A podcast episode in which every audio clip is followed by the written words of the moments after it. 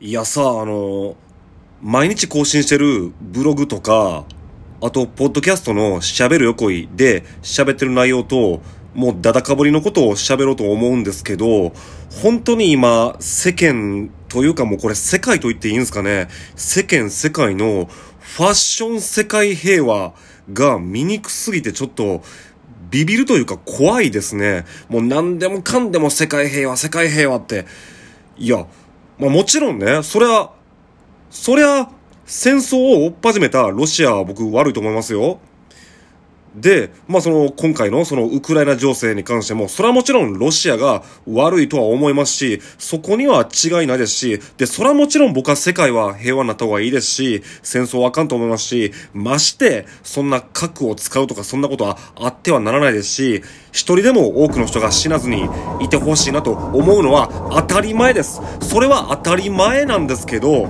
ただ、この今の世界のこのファッション世界平和、はちょっと異常やと思います。だって、戦争というのは、まあこれドラえもんの名台詞ですけど、二つの正義がぶつかってるんです。つまり、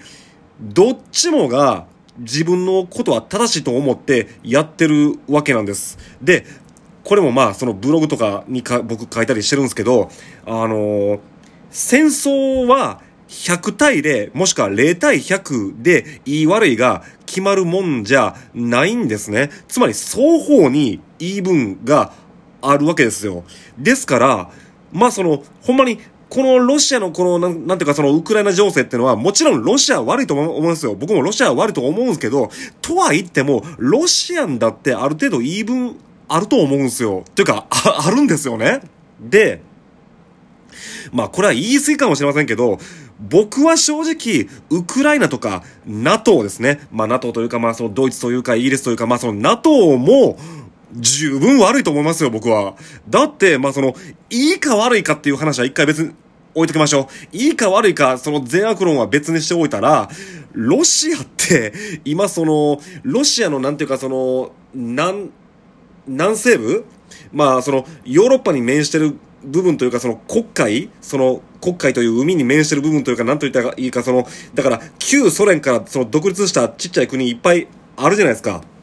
まあ、そこが全部 NATO に加盟しちゃって、だから、ロシアの西側は全部その西側諸国の味方になってるわけですよね。で、しかもこのウクライナってのはその、ロシアで数少ない不登校、つまり凍らない港ですね。その凍らない港がある、その国海に面してる地域で、その大事な部分のウクライナも、今その NATO、つまりヨーロッパの方の味方の国になろうとしてるわけですよね。だからロシアからしたら敵に囲まれてる状況なんですよね、今。だからまあ、一回そのいいか悪いか別にしたら、そらロシアからしたら今困って、困った状況っすよ。困ったというかもうそら怒りますよ、ロシアも。なんでこんなみんなにこんな俺らいじめられるとあかんねんって。いう気持ちにもそらなりますよ。もちろん、いいか悪いか別ですよ。まあ、とは言ってももちろんロシアだって十分悪いところはありますから、それはもちろんロシアも悪いんですけど、とは言っても、一回そういうその、なんか、主観というか客観というかそういう目線を省いてみたら、